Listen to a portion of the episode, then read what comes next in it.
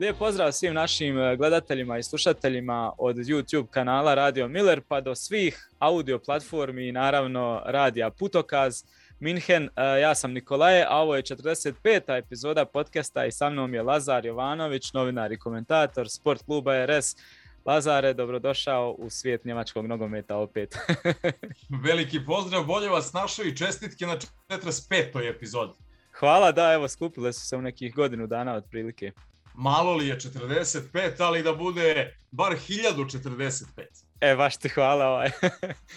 E, ajde na početku odmah da ne bi zaboravio, ovaj, moram spomenuti da stražan u biti u komentarima ispod videa, ne znam jesi zapratio, često ljudi ovaj, traže, pitaju da gostuješ, sviđaju im se naše zajedničke ovaj, prethodne ovaj, epizode, tako da evo imaš dobar feedback, ovaj, lijepo je to. to mi je drago da čujem, to mi je drago da čujem.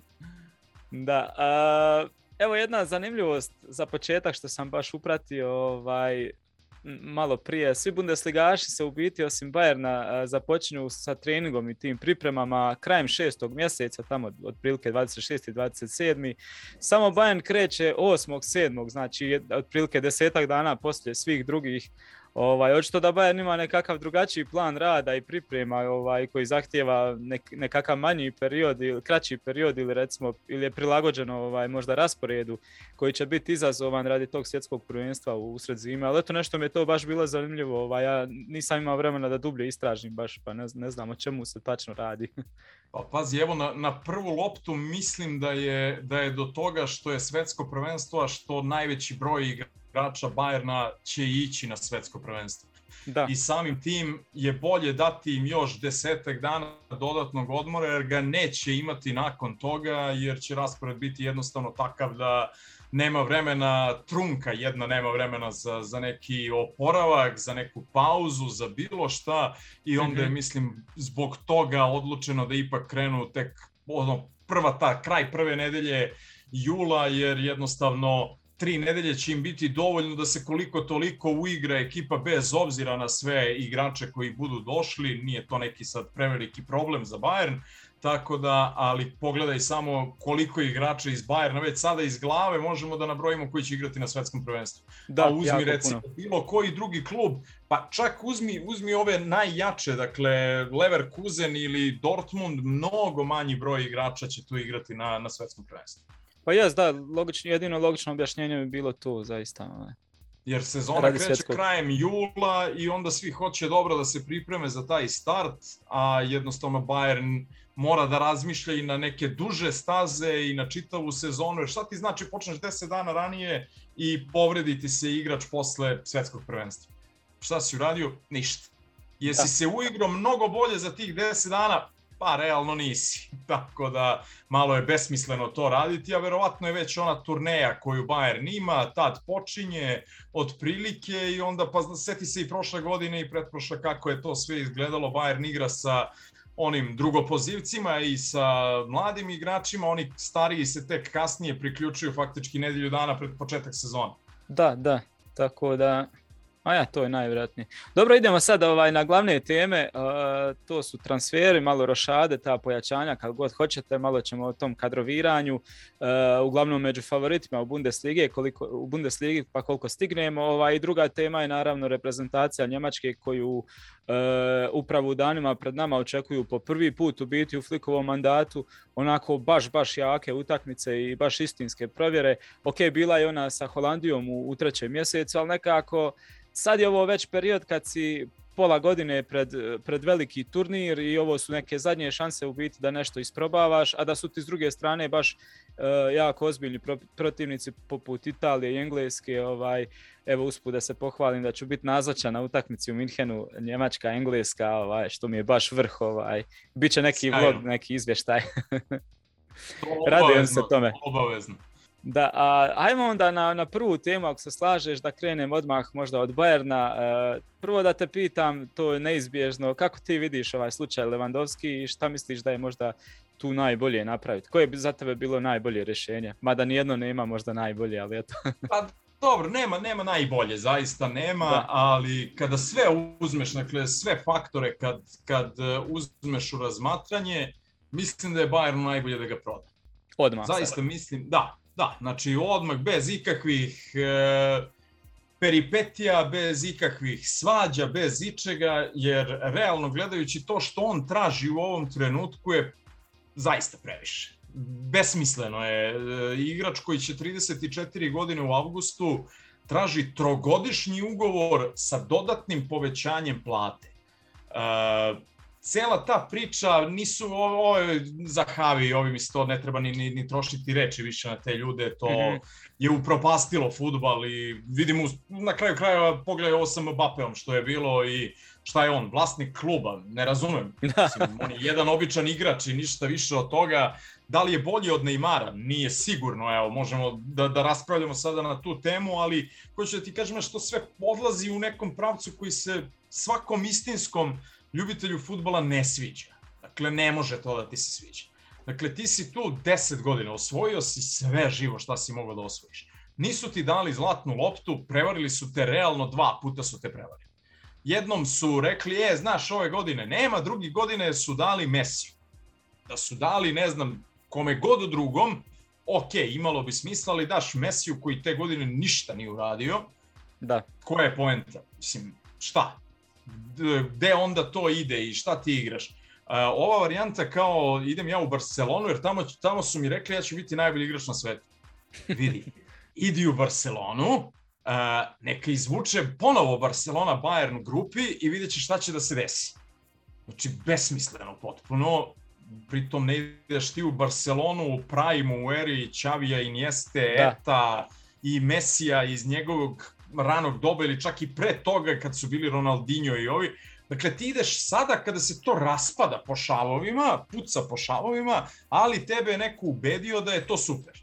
Ok, jer super, hvala, lepo, doviđenja, prijatno, jer jednostavno ti tražiš ugovor na tri godine, pritom oni, nije da su ti oni ponudili, sad će oni da ti krate platu ne znam koliko, i mhm. nude ti jednogodišnji ugovor. Ne, ti imaš ugovor na još godinu dana, oni ti nude produženje na još godinu dana, dakle ti ćeš imati tada 36 godina. Zašto bi ti neko davao ugovor? Pa nisu davali u realu nikome ugovor duži od toga. Besmisleno bi bilo, ne... Mislim, Jednostavno ja nije u interesu kluba. Lewandowski je vrhunski igrač i sve to stoji, ali jednostavno ove stvari pa ne, to onda, da. to, to, onda, to onda vuče jedno za drugim, znaš, onda će da dođe Noer i onda će Noer da kaže, e, čekaj bre, stani bre, što sam ja gori od njega. Pa A već imamo taj umorna... problem, pomalo. Pa, im, pazi, sad svi klubovi imaju taj problem, generalno. Da, znaš, da, Liverpool kako, je, kako, je, kako je nastao haos sa Maneom? Tako što je neko uzio, objavio platne razrede u Liverpoolu gde čovjek dobija manje para od uh, Oxlade Chamberlaina. Pa daj ljudi, jeste vi bre normalni. I logično će onda traži povećanje plate, to nije sporno, ali sporan je taj moment zašto njemu neko ranije nije ponudio neko povećanje plate. Ok, Liverpool je poslovao na toj bazi da on ima igrače sa tim platama i da to tako funkcioniše. Mm. Ali to ne može dovek. Znači, to je doći će neko i tražit će, ljudi, ja neću više da igram za ovo. I sada svi to kreću da rade, pa i Mane nije toliko mlad i ne znam koliko mlađi od Lewandowski. Jeste mlađi, ali nije sad mlađi 10 godina. godina. Mane ima 30 godina, ali opet ti ćeš Maneu da daš trogodišnji ugovor koji traži Lewandowski koji je 4 godine stariji od njega. E tu je... I da ćeš mu manju platu, je li tako? Da, da, da. Tu je meni baš zanimljivo, ovaj, baš eto kad smo i otvorili slučaj Mane, ovaj, ja i dalje ne mogu stvarno doći sebi da je on igrao u Liverpoolu za nekih 12 miliona godišnje. To mi je nevjerojatno kad, kad uzmem u obzir ove druge ovaj, ugovore koliko ko dobija i baš si sam spomenuo. Ovaj. E, ima, ima tu jedna stvar, znaš, Mane je došao iz Southampton i mm -hmm. Mane je svojevremeno plaćen 30 miliona evra, ako se ne vada. I u tim uslovima, kada je on došao kao igrač Southamptona, on nije dobio toliki novac. Dakle, on je dobio novac za ono što je on radio u Southamptonu i kao potencijal, ali fora je u tome što oni njemu nisu revidirali ugovor ni jednog trenutka. Zato njemu ugovor i sad ističe u stvari. Da, 23. Dakle, on je ostao na toj plati. Znaš, isto tako su oni Oxley Chamberlainu dali veći ugovor. Mislim, prva i osnovna stvar, ne bi dali Oxley Chamberlainu toliki ugovor da su znali šta će da bude. Ma Robertson isto ima neku smešnu platu, kad pogledaš, smešno. Dobro, općenito u Liverpoolu, da, ne, ne, oni isto imaju problem sa tim uh, budžetom za plaće i to u biti, kao i Bayern slično, niti žele uopće da, da to nešto šire, jer znaju da će im to iz, izmajknuti, ono, skroz otiće, u, neće moći kontrolirati više, svi će tražiti puno. pa nije Ali... sad, imaš, imaš i Salaha, ima neka koji ima ističe ugovor. Ako ćeš da gledaš realno koga će da puste, ma ne ide na svetsko prvenstvo. Salah ne ide. Hm. Zanimljivo, da. Znaš, i onda imaš, imaš Salaha koji će ti ostati tu i koji će biti svež, jer tih mesec dana koliko neko ne bude bio tu, on će sve vreme da trenira i moći će i da odmori, moći će i ovo, moći će i ono, a neće morati kako god okreneš, nek ispadne Senegal u grupi. Ma ne, minimum do 3. 4. decembra neće biti tu, a to su dobre dve i po tri nedelje. Mm, da, da. Od onog momenta kad se okuplja reprezentacija, dakle to je nekih nedelju dana pred početak svetskog, pa plus dok se odigraju mečevi grupne faze, još ako prođe dalje, pa njega nema još narednih 10 dana. Plus kad se vrati, vraća se iz Katara, vraća se u zimu i tako dalje i tako dalje. Znaš, to su sad sve ono dodatni problemi, mislim, ne pričam samo ovo o Liverpoolu, pričam o svim klubovima, ali to su da. dodatni problemi. Onda su u Liverpoolu očigledno procenili, moraju da daju povećanje plate kako god okreneš jednom i drugom, ako moraju jednog da puste, pustit će Manea. Da, jer Salah je općenito veća zvijezda, onako publicitet ima jači, onako. Mane je onako uvijek neki igrač iz tišine. Evo, ja sam uvijek više voleo Manea, nevezano za ovo sad što, što treba da pređe u Bayern, ali ja sam zaista, ja sam Manea hvalio kad igrao u Southamptonu, ne kad igrao u Southamptonu, kad igrao u Salzburgu. Da, u Salzburgu. što smo mi pratili tada, jer smo mi radili Austrijsku Bundesligu i tada još. Tako da to se videlo jednostavno koji je to kvalitet igrača.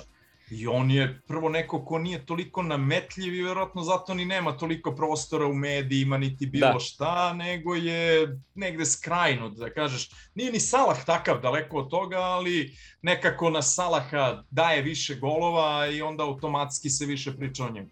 Da, a iskreno na početku te sage kako se otvorila sa Maneom, ovaj, bio sam onako na prvu protiv tog transfera jer baš kao što smo rekli, čovjek ima 30 godina, moraš ga platiti sigurno neki 40 miliona da ga dovedeš plus dat mu e, tu ogromnu plaću jer ono kontam elitni je igrač u kategoriji sigurno će biti preko 20 miliona, međutim sad ovaj, kad znam da je igrao za 12 i kako se spominje da bi u Bayernu bio na nekom platnom rangu od 15 do 17, je li tako?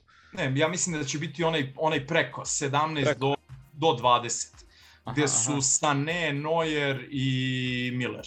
Ali, realno gledajući, pa on može odigrati sigurno poštene dvije do tri dobre sezone. Ovaj. Sasvim sigurno. On sa njegovim fizičkim predispozicijama mm -hmm. i sa njegovom vrstom zalaganja, on bez problema može da izgura te tri godine koliki će biti ugovor.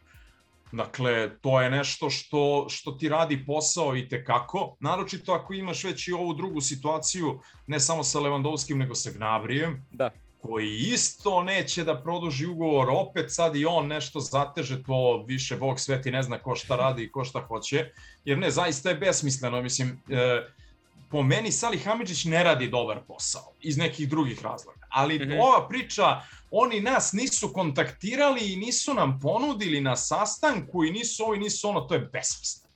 Pa čekajte ljudi, pa šta sad, ponudili su Milleru i Noeru, a nisu Lewandowskom. Pa je, šta su oni mentoli, mislim, da je. O, o čemu mi pričamo, znači to, to, je, to je sad zaista nivo, ono, kad dete u školi pa pokušava da laže, znaš, ne voli me učiteljica, znaš, to je, to je taj da, da, da. sistem. Da Znaš, e, ba ni niđu najavili pismeni, znaš, pa čekaj bre, stani bre, majstore, njih 30 je znalo, pa i njih 30, pa znači nije do toga. Jednostavno, ne možeš da ti pričaš sad, znači oni ne bi ponudili nikome ništa. Da. Znaš, mislim, to je, to je vrlo jednostavno. Sad, da li se on našao uvređenim iz nekih njegovih razloga ili su mu napunili glavu sa drugim pričama, to je sad već neka druga stvar. Isto ko što je njegov bivši agent, onaj Poljak, rekao, pa do pre koju godinu san ti je bio jedino da igraš za Real, a sad hoćeš da ideš u Barcelonu. To bi, to bi još i razumio, želi čovjek u Real i tamo će zabiti 40 golova i ono, dobit će tu zlatnu loptu jer zbog svega i kako se ono, Real ima jači taj i lobby i sve, to još donekle moglo razumjeti, ali baš kao što si rekao, ideš u Barcelonu koja isto ono, šta može joj vrh biti osmina finala, četiri finala u trenutnom ovom. Znači, neki zabiješ tih 30 golova, 40 tamo, opet ti nema zlatne lopte, dobit ćeš koji milion više, ali realno... Ne, ali na tom nivou, znaš, mene je to uvek zanimalo, nećemo da širimo, ali da, da li imaš 23 miliona godišnje ili 25? Druže, a koja je tačno razlika ako neko može da mi objasni? Znaš, e, to, je, to je samo neka pohlepa tog menadžera koji će uzeti za, za tih 2 miliona dodatno veću proviziju, koji će uzeti proviziju zato što će onda pređe iz Bajerna u Barcelonu pa će njemu opet nešto da legne. To je, to je, ono, to, to je besmisleno. Ti sad da uzmeš i da napraviš listu želja za milion evra, ti pitanje je da li ćeš da potrošiš milion evra, a ne 20 i nešto miliona, koliko god, za godinu dana. Pričamo o godinu dana. A dobro, dosta njima porez odnese, ali svejedno su to ba, ogromni novci, tako da ono, slažem se s tobom. Upravo to. A jučer sam baš zanimljivo ovaj, pročitao na komentar, onaj, jest da je u bildu, ovaj, ali od Matijasa je Brugelmana, kojeg onako ponešto cijenim, ovaj, koji napisao u tekstu, ono, između ostalog da ovaj sad slučaj u biti sa prilika je i braci i Kanu da steknu ili, ili povrate nešto ugleda, ovaj postanu onako apsolutni pobjednici. Uh, on se prije svega poziva na tu instituciju ugovora i govori kako je to baš što smo mi spomenuli došlo do nas da, da, da ugovor malte ne ništa ne vrijedi ako njemu naumpadne odjednom da mu se sad igde negdje i on želi ići odaja u Barcelonu. Nemam, ne želim više, ne vidim se u Bayernu. Ali ovaj, nastavlja Brugelman kao ono dalje u tekstu kao recimo da, os, da, da, o, da ostane leva, a dovedu Manea. To bio ono apsolutni pobjedni, apsolutni pobjednici prelaznog roka i, i Kani Salih Hamđić. Ono, to bi bio jedan od najboljih e, napada na svijetu trenutno. Ono, plus ako pa znamo ne, da... da... da staviš Millera iza Levandovskog, Manea na jednu Komana na drugu stranu. Još imaš kako... Sanea, Musialu, Šta imaš, šta, imaš šta hoćeš još, ako je tačno i ovo za Lajmere, ako si da. završio Gravenberha, plus Mazraoui i Davis koji su ofanzivno nenormalno dobri, ti imaš takav tim da, da to nije normalno, a pritom opet ga imaš za neka skromna ulaganja. Sada da. kad pogledaš. Jer šta da. ti ako dovedeš, ako dovedeš Gravenberha, Lajmera, e, Manea, ti ukupno si dao za njih trojicu nekih malo manje od 80 miliona, Mazruja si doveo besplatno da. i da kažeš da kupiš još jednog štopera, znači ti ćeš za ispod 100 miliona da dovedeš i da imaš takav tim sa dubinom konačno nekom u timu, da možda osvojiš Ligu šampiona ili da budeš kandidat za osvajanje Lige šampiona ozbiljan. A to nisu velika ulaganja. Ja ne pričamo da. mi sad da je da, je, da, da će, pa čak i ako Levandovski ode Bayern da dovede Alera za 30 miliona ili Kalajđića što se priča, pa tebi će svako od njih dati 20 plus golova bez problema. Plus što će se Levand, uh, Nagelsmann napraviti uh, puno uh, fleksibilniji napad u biti kakav je radio u, u Leipzigu recimo do, kad su se da. i, i Olmo i sa lažnom devetkom i bez devetke ikakve bez... Pa i Werner šta je igrao tada i tako dalje i tako tu dalje. Tu se Mane isto dobro uklapa u biti. Naravno. Jer bi oni gore... Sjajan egzekutor. Da, Znači, mogla, moglo bi se to postaviti sa nekom lažnom devetkom, na primjer, jer, pogotovo Mane sad kako je došao ovaj, kako se zove, Dijaš, je li, u Liverpool. Diaz, Mane, Diaz, da. Diaz vi, više igra unutra prema sredini kao ono, taj neka... A da, zato što igraju zajedno Mane, Diaz i Salah i onda neko mora da igra u sredini, ali generalno Mane je tako igrao i pre toga, mm -hmm. jer se Bobby Firmino uvek izvlačio i to niko nije shvatao jer se kroz Firminove brojke, to nikad nije videlo, oni to igraju u Hoffenheimu. On se izvlačio, vukao štopera za sobom i onda se krilni futbaleri ubacuju u sredinu i imaju mnogo više prostora. I ostaju samo na jednom štoperu koji ih brani. Mm -hmm. Jer naravno bekovi nikad nisu toliko dobri defanzi. I Mane i Salah su se da, nadavali golova na taj način upravo na Firmina, ali sada Firmino kako je i došle godine i povrede i ovo i ono ne igra toliko, ali oni znaju da igraju na tim pozicijama i njima to odgovara u potpunosti. To bi bilo isto super za, za Bayern, znači win-win. u biti ako i ostane Lewandowski, jer ako ostane i protiv svoje volje, ja i dalje vjerujem da će on odigrati, e, kao što je, ne znam, je rekao Miller u, u intervju, Naravno da ako neko ne ostane svojom voljom neće igrati loše jer nitko od nas ne želi igrati loše jer će se pisati o tebi. Naravno da će igrati najbolje što se, kad Ti krene prvi septembar i kada ti vidiš da nisi otišao ti trebaš da igraš ali naročito znaš to, to su uh, evo glup primjer ajde Zaha u Crystal Palace. Zaha je svake godine zadnjih pet godina hteo da ode. Nikad niko nije ponudio dovoljno para da bi on otišao. On svake godine tu mlati praznu slamu, neću, neću, neću, neću, neću, onda mesec dana se iznervirali, pazi, to je Crystal Palace, znači pričamo o nivou Crystal Palasa, ne pričamo o nivou ozbiljnih velikih svetskih klubova. I onda posle mesec, mesec i po dana, je onda on i krene da igra. Jer šta, pa ako nećeš da igraš, onda nećeš nigde ni da odeš. Nećeš dobiti nikakav ugovor, nećeš e, napredov, nećeš, ništa nisi dobio. Ma da. Pritom neće da... te niko ni držati na tribinama zato što te nije prodao. Mislim, to su gluposti. Znači, to, to je neozbiljno. Pritom ti nemaš platu od 2,4 e, dinara po satu, nego imaš platu od mnogo, mnogo, mnogo više od toga. I Znaš, nisi na minimalcu. da.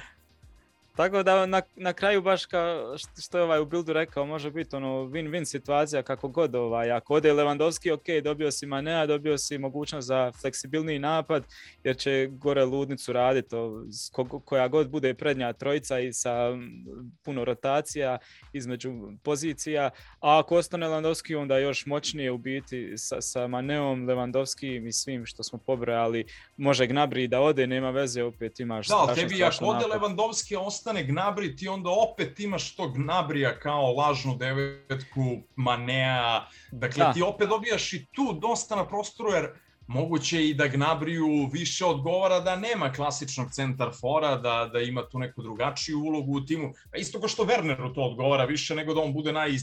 On čak to ne zna da igra.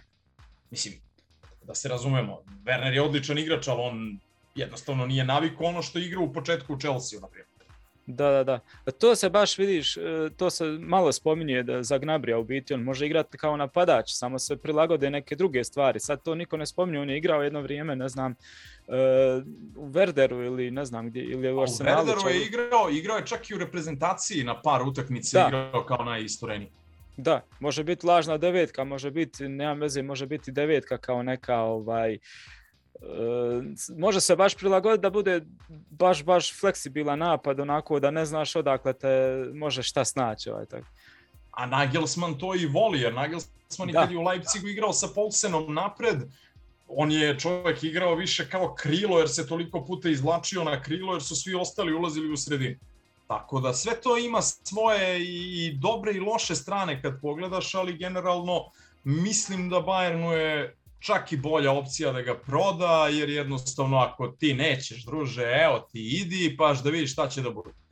Jer nećeš A... dobiti zlatnu loptu ni u toj Barceloni svakako. Da, to sigurno. Mislim, prvo, prva stvar, Barcelona neće osvojiti Ligu šampiona, trika nema, a druga stvar, neće osvojiti ni primeru sa ovim timom, pored živog Reala, koji će da dovede još Čuamenija, danas je doveo Ridigera i dovešće da. još trojicu igrača i šta ćeš ti da radiš protiv njih?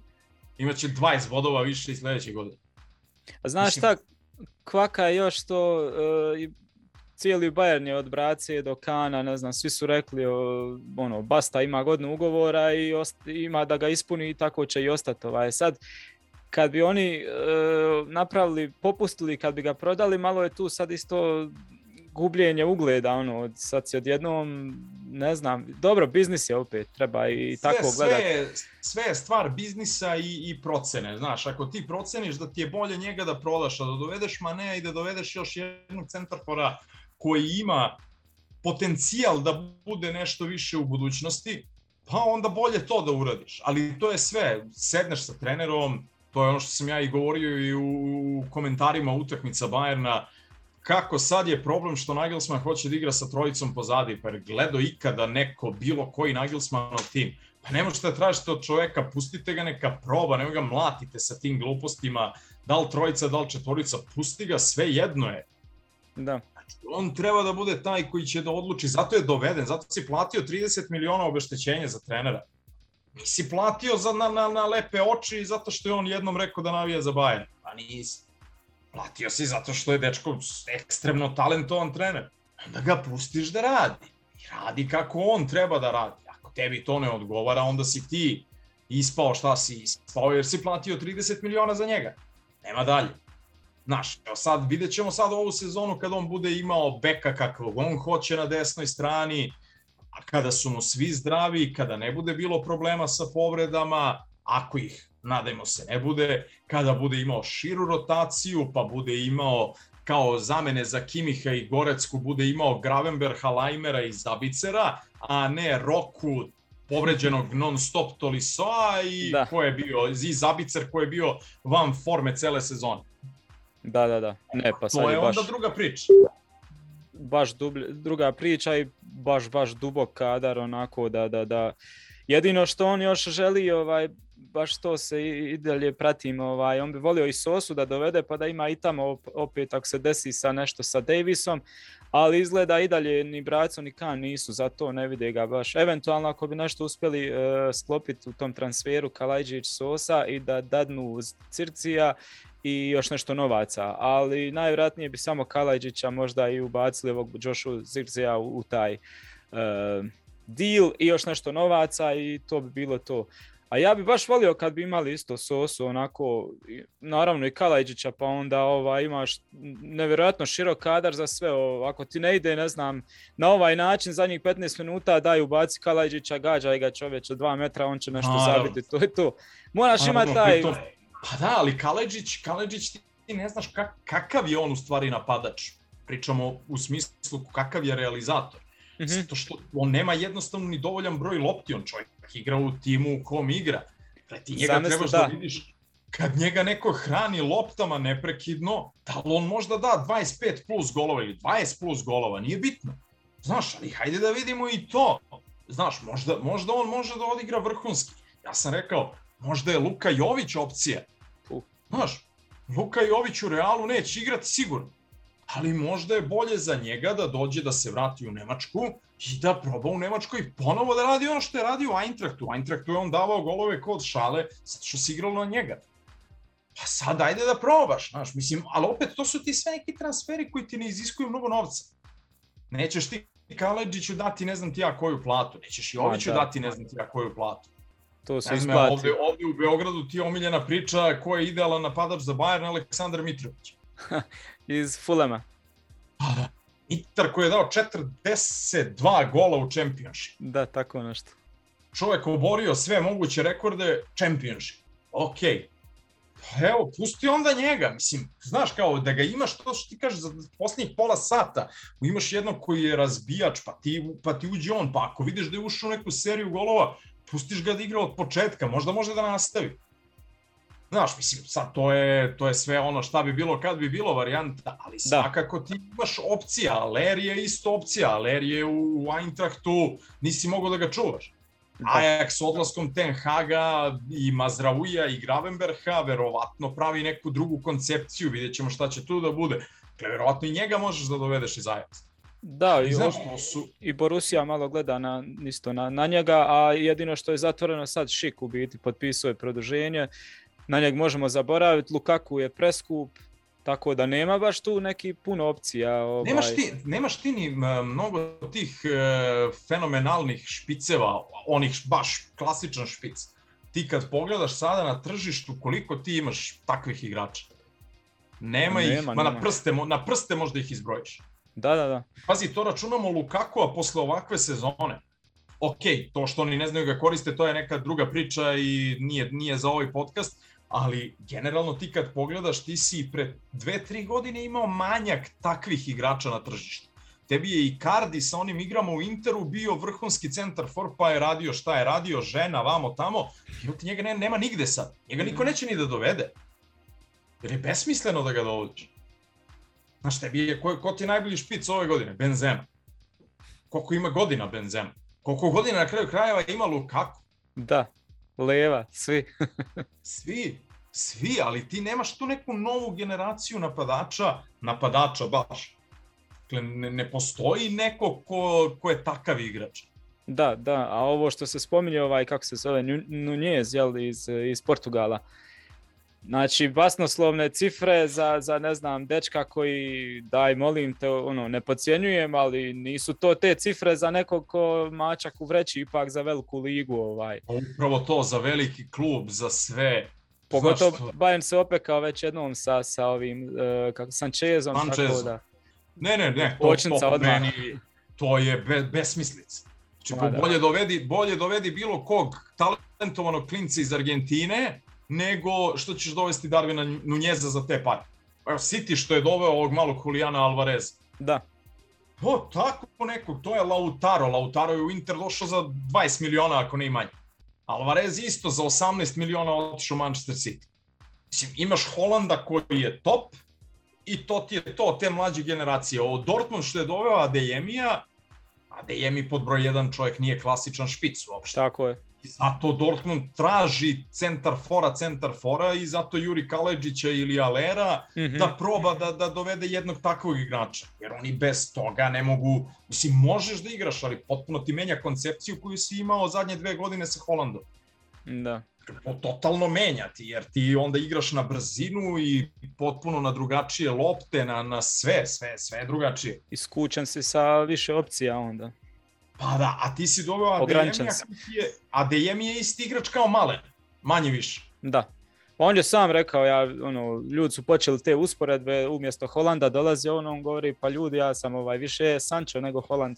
Sam je rekao. Pa, pa naravno, ali dobro, to je, to je ono, znaš, dolazi iz Salzburga, igra u napadu nešto, sa to šta igra u napadu nema veze, ovaj, pa onda odmah ide poređenje, znaš, ne možeš tako da, da, da porediš igrače, znači nije to, nije to baš tako. Da su doveli malog Šeška, ok, doveo si Šeška, Šeško dečko ima metar 90 i Šeško ima potencijal da bude to. Da, da, da. Super, dovedi Šeška, onda pa onda poredi sa Holandom i tako dalje i tako dalje. Ali ovako ne možeš to da radiš. Mislim, Dortmund, kad već pričamo o transferima, pomenuli smo dosta već iz Bajerna, tačnije sve ono u principu o čemu se Jedino, priča. samo ako mi dozvoliš, izvini što te prekidam, Naravno. pitali su nas samo ovaj, dosta puta u proteklih nekoliko šta je sa igračima, sa posudbe, pa evo samo da se dotaknem, jer sam ja spomenuo Joshu Cirkzija ili Zirkzija, ne znam ni kako se izgovara, Mislim ti to bolje znaš. Mislim da je Zirkze. Zirkze, aha. Da, Zirkze, je... zato što je holandžani. Aha, aha, da, ti si radio holandsku. Jer je zvole, nije cvole, tako da je Z, na početku ostaje Z. Da, da, da. Isto uh, objašnjenje. E, hvala ti viš. Ovaj, uh, uz njega, ne znam, vrijedi možda istaknuti samo Krisa Richardsa, naravno iz Hoffenheima i možda, eto, i golmansko pitanje, ajde uvijek pitanje.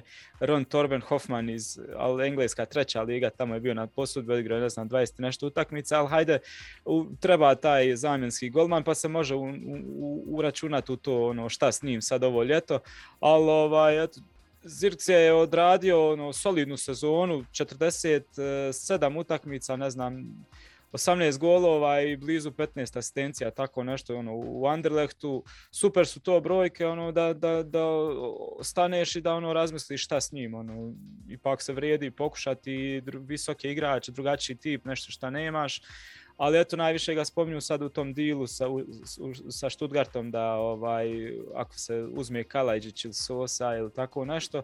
A Chris Richards spomeni isto ovaj u kontekstu da ne možeš dovesti elitnog štopera, imaš ono šta imaš, e, onda ovaj Tangin Janzu je pomalo onako nekonstantan, o, griješi često, Ridiger ti je otišao već u Real, nećeš ni Kristensena dovesti i onda ne znam, a moraš imati taj širi kadar, tako da uz Nijanzua i Stanišića koji sad vjerojatno će više igrati štopera ako se sa tri bude igralo jer dobro igra, pokazuje to. Ovaj, isplati se Richardsa ostaviti makar do kraja prelaznog roka nek prođe ove pripreme i ono, mislim da on može ipak tu ući u taj u, u kadar od 5-6 štopera na koji računaš, jer nemaš jednostavno, ja ne znam šta Bayern može sad za štopersku poziciju raditi da, da to riješi. Baš, baš, baš sužen izbor, dakle, i to pitanje i sad, meni nije jasno zašto nisu krenuli po Šloterbeka, to mi je misterija, ali dobro, ovaj, ali ovo sve ostalo, nisam siguran da možeš da nađeš nekog igrača koji je dovoljno kvalitetan. Da. Bremer iz Torina koji se pominjao, on je zaista dobar igrač, ali naravno kako i italijani posluju među sobom, to se vrlo dobro zna, tako da on po svemu sudeći ide u Inter, od toga nema ništa. Dakle, moraš da nađeš, evo recimo, to sam čitao juče, a, postoji jedan štoper Brage, koga Ten Hag hoće da dovede ako ne bude uspeo da dovede Paula Torresa. Sad nemoj me držati za reč kako se dečko zove, ima 23-4 godine i poprilično dobro je igra, zaista igra dobro. Ten Hag je navikao da kupuje igrače za manje novca, pa onda skautira naravno sve moguće lige. Ja verujem da je on pronašao jako, jako kvalitetnog defanzivca za, za relativno malu svotu novca, da tako kažem. Da, da, da. Po Ten Hagu bi uvijek vjerovao do sad šta je napravio. Pa to, zato, ovaj. zato ti kažem, znaš, ali eto, eto, taj dečko možda, znaš, nešto tako da probaš ti da izmisliš, da, da dovedeš nekoga ko nije izbio u prvi plan, pa da ga kupiš za nekih 10, 15, 20 miliona plafona. Da.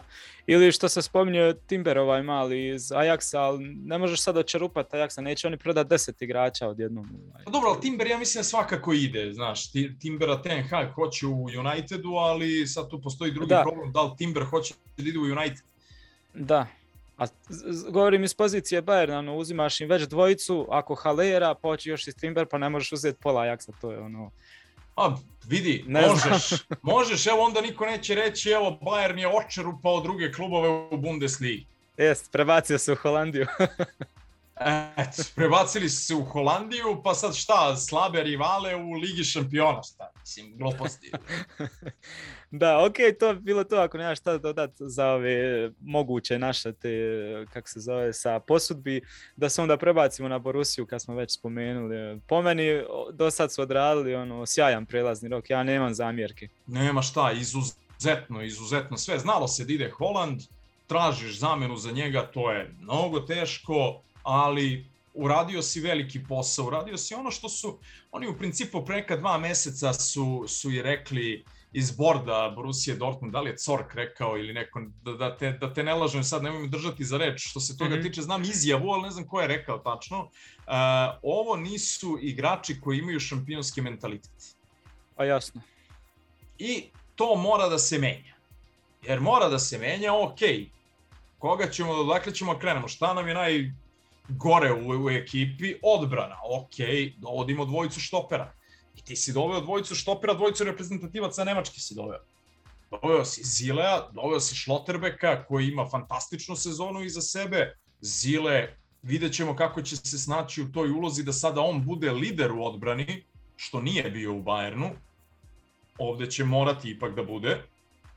Imaš Humelsa koji može i dalje da ti odradi posao, vidjet ćemo ko će ostati, da, da li Akanji ili, ili pomozi mi sekund, stao mi je mozak. Samo malo imao sam Može drugi, njihovu... drugi štoper, Zagadu, jel? Na njega. Jeste, Zaga, e, Dan Axel Zagadu. Evo vidiš, dam ime, znam sve, ali ne vredi kad ti stane mozak, stao ti je mozak. Ma da, previše informacija sa svih strana. Pa da, mislim još šta sam danas radio, ali to ćemo da pomenemo.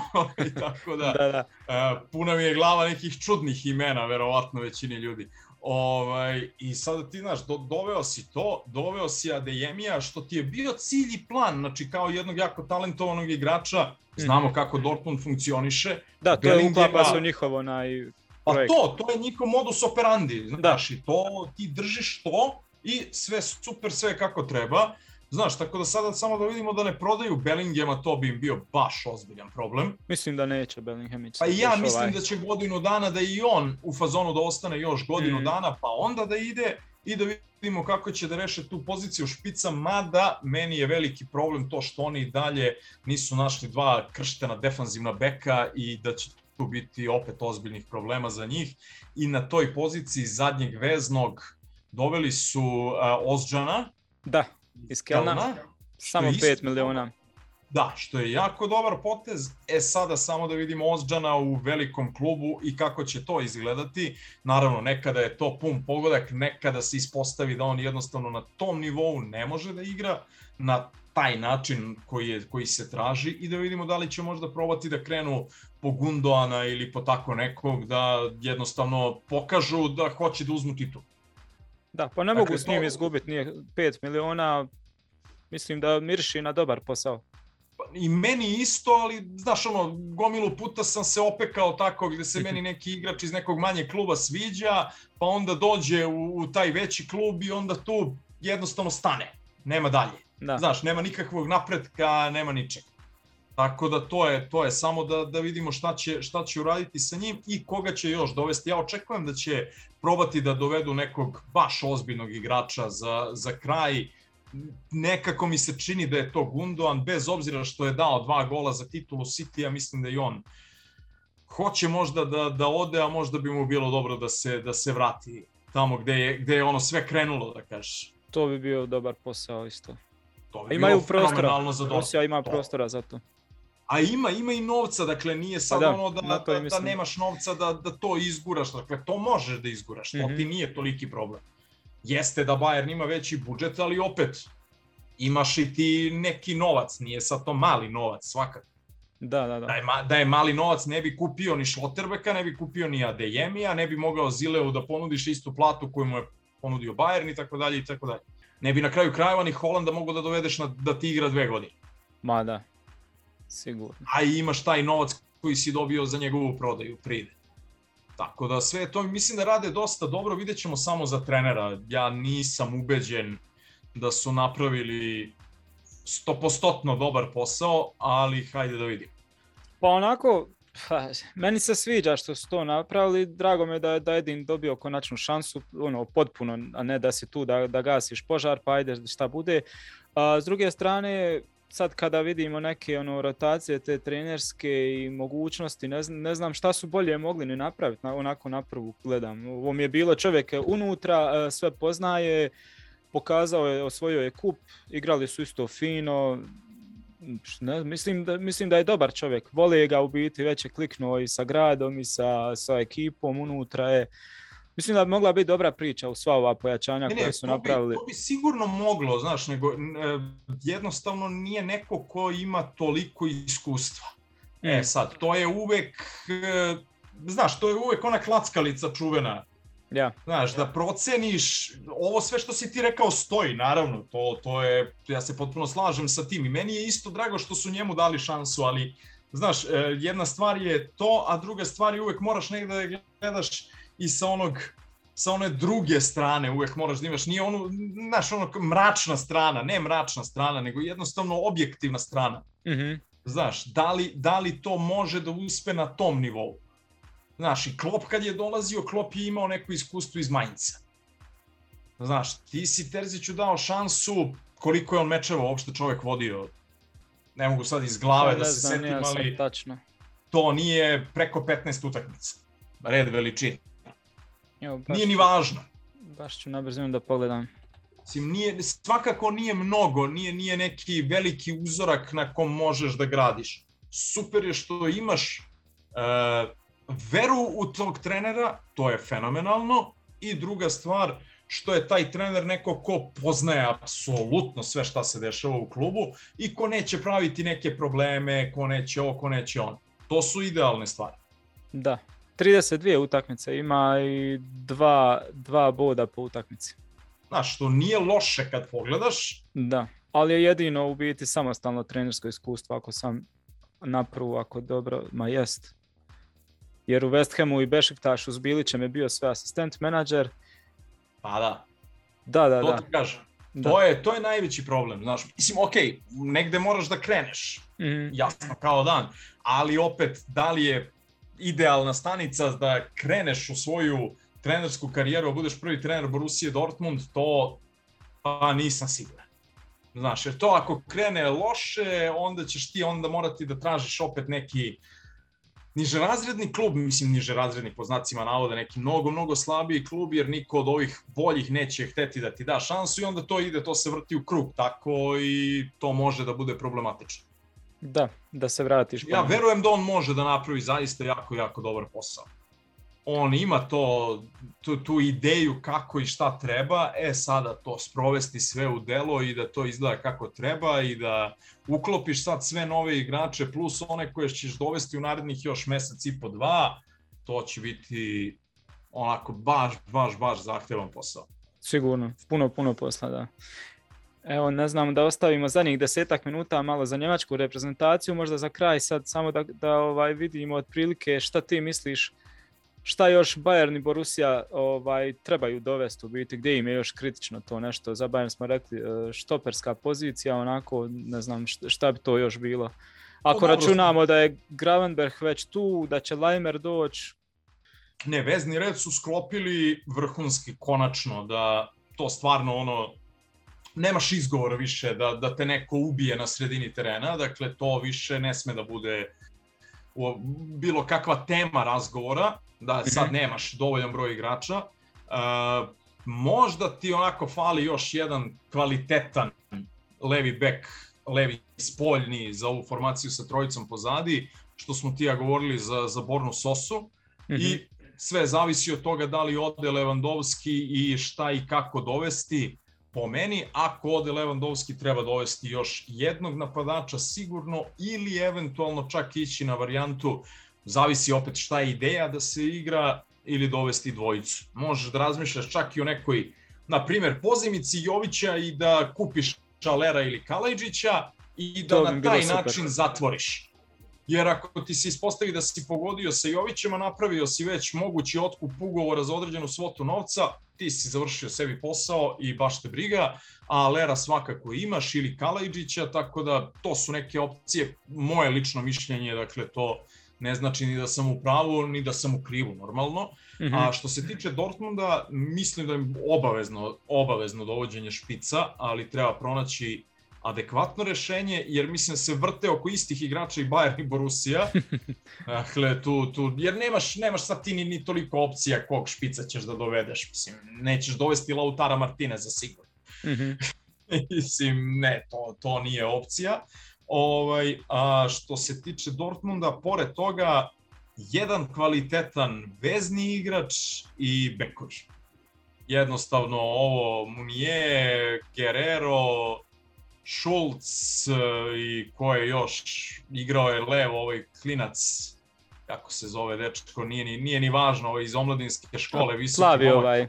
Jeste, jeste, da, dao je i gol na, na, na debiju, ovaj, mislim da sa tim ne možeš ozbiljno da, da uđeš u sezonu, sem ako ne planiraš da igraš sa trojicom štopera. Što nije isključeno uopšte, jer Šloterbeku to odgovara, Humelsu odgovara da igra to u sredini, Zile da igra desno, ali onda ti opet treba neki štoper dodatni da. za rotaciju. Ako ćeš dodavati, ide... pa da, eto, znaš, tako da to ćemo da vidimo eto šta su, šta su tačno smislili. Da, zanimljivo je samo što se ovaj baš evo i ti spomenuo, ali ne samo oko napadača, nego u biti na nekoliko pozicija vrte se ista imena i za Borusiju i za Bayern. Ovaj. Ne, ne znam kad je to bilo tako, ne jedan, dva, nego u biti riječ o četiri, pet igrača na, na koje ovaj bacili su oko i ono Dobro, ali sužen, je gdje će završiti. je izbor, znaš, sužen, da. dosta je sužen izbor. Za razliku od mnogih prethodnih sezona i prethodnih 15-20 godina na kraju krajeva, ti si imao veći izbor. Mislim, pa evo, pošto ćemo pričati o reprezentaciji Nemačke, ko ti je klasičan špic u reprezentaciji Nemačke? Da. Dakle, Me, meču mora zvat ovaj. pa, dečka mal, koji isto nije ono još Pa, Ništa, ajde onda. Burkhardt. Tako da to ti je jedina opcija na špicu u reprezentaciji. Meni se Burkhardt sviđa. Meni isto. Ja bi doveo Burkarta u Bayern, u Bayern sad, ja isto. se ne pitam. da. Ništa, prelazimo da onda. da, ne bi bilo loše ovaj. sugerirati malo. Ajde da pređemo onda na Elf koji se okupio u biti prošle sedmice, proveli su nekoliko dana u Marbeli sa obiteljima i to mi je baš bilo nešto zanimljivo, moram istaknuti, jer više je to bio kao jedan svojevrsni team building nego neki mini kamp i pripreme i to mi se baš sviđa. Ovaj, to fali sigurno njemačkoj reprezentaciji da se vrati ono baš neki, e, ajde da kažem to što svi, kult reprezentacije, malo se to sve pogubilo. o, kult A, reprezentacije, to važi mislim samo na ovim prostorima. A dobro, bilo je, znaš, i ovamo, zbog svih tih rezultata onako palo je to sve i interes i ne znam. Tako da bi dobro bilo da se da se sve to ponovno vrati, da ono, a evo sad su pred Njemačkom ti susreti, spomenuli smo već na početku sa Italijom u gostima, pa onda Engleska dolazi u Minhen, uh, onda u Mađarskoj i Italija o, u Gladbachu čini mi se da se igra Ovaj, znači onako jedan baš žestok raspored prilika da se evo u nuždi ispreoba cijeli kadar jer je u par dana četiri utakmice, znači moraš sve izrotirati. Tako da se mogu i neke stvari, dobra, dobra šansa, neke stvari možeš ovaj, isprobati koje obično ne radiš, ne koristiš. Uh, Dakle, u kontekstu Hansi Flick je preuzeo Njemačku od sad će godina dana biti, do sad mu je išlo dobro u tim e, dosadašnjim tekmama, e, ovo su prve teže utakmice, teže ispiti i zatim slijedi za pola godine otprilike svjetsko prvenstvo. E, na taj turnir Njemačka u biti dolazi onako, kako bi to rekao, skrušeno, pognute glave i sa, sa željom možda da osvjetla obraz nakon dva fijaska sa posljednja dva velika turnira pitanja je u biti jako puno stvarno i vidim i po medijima ovdje ono, na sve strane vrišti svašta nešto upitnici za njemačku reprezentaciju, ali eto neka dva su po meni najvažnija, ovaj, ima li Njemačka u biti kadar za borbu za sami vrh i može li Hansi Flick u biti izgraditi taj neki uh, ubojiti jel, prepoznatljivu nekakvu radišnu ekipu kakva Njemačka je uvijek bila ono, i sa snažnim presingom i sve. To po meni bila neka dva ključna pitanja. Jer dosta ljudi vidimo onako i po drugim podcastima govore da baš ta, ovaj sad njemački roster onako nije baš za sad neki sami vrh. Pa ne znam šta kad kažeš. Pogledaš, kad pogledaš sastav tima, mnogo kvalitetnijih reprezentacija možeš da nabrojiš napravo. Mm -hmm mislim, evo, ajde da kreneš ono od Brazila koji zaista izgleda monstruozno na papiru, pa da nastaviš sa, sa, pa dobro, Brazil igra, Brazil sad igra već dugo, dugo vreme, danas su pregazili Južnu Koreju, 5-1 su ih dobili, dakle, uneredili su ih. Igraju fenomenalno, svima odgovara, svi dolaze srećni, nasmejani da igraju za reprezentaciju, pomenuti kult reprezentacije na izuzetno visokom nivou, ovaj, tako da, znaš, recimo Brazil izgleda fenomenalno, Francuska, da ne govorimo. Uh, znaš, Argentinci izgledaju jako, jako dobro, ali Argentinci su konačno dobili nešto što nisu imali, što je njima bio problem, taj vezni red koji im je malo škripao, E sada to sa Rodrigom de Polom i Los Elsom izgleda mnogo, mnogo bolje i potpuno drugačije i to se tačno vidi, znaš, taj rad sa reprezentacijom određeni vremenski period. Uh, Fliku je ovo izuzetno dobro došlo. Ovo je, ti si dve nedelje sada, zajedno i više od dve nedelje u stvari, da. i ti za te dve nedelje možeš da probaš da napraviš nešto što će biti prepoznatljivo. Ovo sve do sada nemaš ti vremena za takve stvari. Dakle, ti moraš da, da pokušavaš da dobiješ te utakmice koje moraš da dobiješ, oni su tu 2, 3, 4, 5 dana, odrade nekoliko treninga i to ti je to. Ne možeš ti mnogo da promeniš. Ovo je prva prava prilika da se zaista nešto iz korena promeni u odnosu na ono što smo gledali kod Jogi Leo. Mislim da Flick to može, ima sa čim da radi, zna sve igrače vrlo, vrlo dobro, zna ko šta i koliko može da doprinese. E sada nekoliko onih ključnih pitanja je šta da radi sa pojedinim igračima, na koje pozicije da ih gura, to je sada do njega i do, do onoga šta misli da je potrebno. Dakle, da li Kimiha na beka i staviti Gorecku i Gundoana da igraju zajedno na sredini, ili Musijalu ili šta god, dakle imaš veći mnogo izbor igrača na sredini terena nego na poziciji desnog beka gde nemaš nikoga faktički. Da, da. Sreća to lijevo je... se pojavio mali Raum, tako da je to spas. Da. Jer u kontekstu Go, Gos, Gosensa i ozljede i njegovog neigranja, ne znam. Gosens će biti, Gosens će se vratiti u formu, da. naročito on će sad imati mnogo više minuta u Interu, Perišić je otišao i tako dalje, ali znaš, to, to je nešto što ti je mnogo bitno ta pozicija desnog beka, jer ti si gurao sve i svašta na to mesto, ništa ne polazi za rukom, ništa ne ide, moraš da nađeš adekvatno rešenje. Što pa se tiče ostatka tima, centarfora nemaš pa nemaš, kako god okreneš, nemaš Tako ga još od kad su se Klose i Gomez penzionisali, dakle ne, Nemačka nema napadača i neće ga ni imati očigledno narednih dve, tri godine dok Burkart eventualno ne dođe do tog nekog nivoa na meča, nisam siguran da može da dođe do tog nivoa, onda moraš da pokušavaš ovo sa Wernerom u špicu ili Wernerom na krilu Gnabrijem u špicu, da proba da rehabilituje Sanea, da ga vrati na neki bolji nivo, jer Sane zadnja tri meseca nije igrao apsolutno ništa. I dobra stvar je što ga Flick zna kako funkcioniše, pa može da ga podigne za relativno kratko vreme. Jest, jest.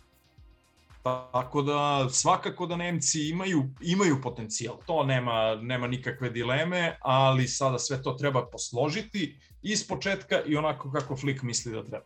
I vidjet da. ćemo, mislim već protiv Engleske da će to i kako će to izgledati. Ovo sa Italijanima, Italijani igraju nešto svoje i Italijani I oni su pali Nikad sad. ne gledaš. To je, to sačekaj da, da, da dođu Englezi, da vidiš gde si i šta si, jer Englezi će se truditi svakako maksimalno da te dobiju, ali dobra stvar je opet što je to Liga Nacija, što su ipak neke takmičarske utakmice, šta god ko misli o Ligi Nacija, mm -hmm. mnogo je bolji sistem od onih prijateljskih utakmica. Sigurno. Dobro, Engl Njemačka, Engleska nikad nije prijateljska i da je prijateljska. pa da, ali opet, znaš, još kad igraš za neke bodove, onda je tek haos. Znaš, da, igri, da. igraš sa, za bodove sa Italijanima. Pa je sad ti, treba ti pobeda, aj ti pobedi Italijani. Kakvi god da su. Mm. Znači nisu otišli na svetsko, nisu uspeli do finala baraža da dođu, ali ajde ih ti pobedi. Znaš, to je mnogo, mnogo teško i zaista jedno čekam da, da pogledam neke od tih utakmica. Ja, baš me zanima. Ja vjerujem u Njemačku. Nije, nije, nije men to u biti nikakva stvar što nema sad tu 15 ono, baš zvijezda i Havertz, ali ne znam koga već, pa ok, to je sami vrh, to nek. Vjerujem ono staro Njemačko, ovaj, uh, da to bude jedna čvrsta ekipa i da tu neki, ne znam, na kog ne računaš, Tilo Kerer izađe i odigra ono fantastičan turnir. Nijoku se stvori je tu to, ja vjerujem, mislim da tu s te strane Njemačka ima šanse, ima širinu, a Flick je možda i ponajbolja osoba zato jer on to dobro isto sve drži između njih i mislim da može dobru atmosferu napraviti da se neće nitko ljutiti što je, ne znam, možda zna da je rezervist za, ne znam, zadnjih 15 minuta, mislim da će svi tu odigrati kao i kod Ancelotti u Realu. I tu mislim da je neki ovaj da je neka prednost Njemačke. Zanimljivo mi je ovaj što baš je javnosti ovde popustila skoro što se tiče očekivanja. Ovaj ne vidim na kikeru isto ankete nisu ovaj može li Njemačka doći do polufinala, četvrtfinala, finala, nego može li proći grupnu fazu. A dobro, grupna faza, ok, mada Španija, Japan i vidjet ćemo verovatno Kostarika, ajde da, pre, da pretpostavimo da je ta treća reprezentacija. Da. Ali ovaj, Španci, Španci imaju fenomenalnu ekipu, naravno. Japanci imaju jako dobru ekipu, danas sam ih radio, ubili su Paraguay. Dakle, 4-1 su ih dobili, trebali su 8 golova da im daju bez ikakvih problema. I imaju ozbiljnu širinu ekipe, stvarno jako, jako dobra reprezentacija, ono ko, ono kao ma Japan, stavno pogledaj koliko igrača igra u Bundesligi u Cvajti. Da ne idemo da. dalje. Dakle, ne, da ne idemo dalje od toga da je Junija Ito najbolji asistent eh, Belgijske lige, da su Furuhashi i Maeda dali zajedno 35 golova za Celtic koji je uzeo titulu i tako dalje i tako dalje. Znaš, to je jedna zaista ozbiljna reprezentacija i to je ono gde Nemačka ne sme da, da napravi kiks. Da se desi Koreja. To se desilo na prošlom. To se desilo na prošlom svetskom prvenstvu. Dakle, takve utakmice ne smeš da ne dobiš. Mm -hmm. Mislim, Kostarika, recimo, koja bi trebalo da bude tu poslednja u grupi, ima reprezentaciju koju moraš da dobiješ sa 3-4 gola razlike. E, svi oni igrači koji su igrali pre 8 godina igraju i dalje, samo što su u pet puta slabijoj formi nego što su nego što su bili tada. A sve su isti igrači, radili smo sad kvalifikacije za svetsko prvenstvo. Igrom slučaja sam radio i utakmice Kostarike, dakle tamo ti i dalje Brian Ruiz, alfa i omega, ali Brian Ruiz je pre 8 godina igrao zaista ozbiljan futbal, ali više ne igra. Jelcin Teheda, koji je bio otkrovenje tog svetskog prvenstva 2014. isto ne igra nigde. Mislim, nigde. Igra u, da li igra u, baš u domovini ili je u Meksiku, na primjer. Nije bitno. To su sve neki igrači koji nisu više na tom nivou. Tako da ti to moraš da dobijaš, a sada dobro će ti doći ova Liga Nacija, baš dobro. Mm -hmm. Pa ništa, to ćemo baš i ostaviti sada da prođu te utakmice, prvi jači ispiti, pa ćemo onda imati ovaj, malo više, ovaj, što kažu, mesa tog za, za koje se uhvati da, da nešto vidimo bolje, ovaj, da se to detaljnije analizira. Ovaj, ništa to bilo onda, ako nema šta dodati, to bilo sve za kraj ove 45. jubilarne epizode. Hvala ti na gostovanju. nema na čemu uvek, sa zadovoljstvom. Da, nadam se da ćemo evo uskoro opet, ovaj, baš mi je bilo top epizoda, onako pucali smo rafalnu palbu. morali, smo da, morali smo budemo brži danas. da, da, inače bi po dva sat. Sasvim sigurno, ali dva puta po sat vremena, nema veze. da, odlično. Hvala ti još jednom i pozdrav svim našim gledateljima i slušateljima. Ćao!